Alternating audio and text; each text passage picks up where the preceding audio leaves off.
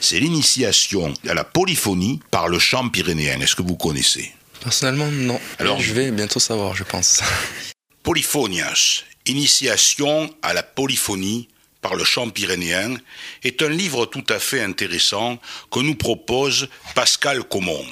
Depuis quelques années, en effet, on assiste à une synergie de personnes qui valorisent la pratique du chant pyrénéen, de tradition orale, dans un mouvement de respect et de préservation de la diversité linguistique et culturelle en France. De ces actions tendent à valoriser les sources, dynamiser la diffusion et l'édition, former des praticiens au sein d'institutions éducatives de l'école élémentaire à l'enseignement supérieur. Cette nouvelle publication a pour vocation de permettre l'accès à un premier niveau de chant polyphonique pyrénéen, le répertoire à 2 ou 3 voix pour enfants et adolescents, à partager, bien sûr, sans modération avec les adultes. Ce livre est accompagné d'un CD audio incluant des polyphonies et des voix séparées.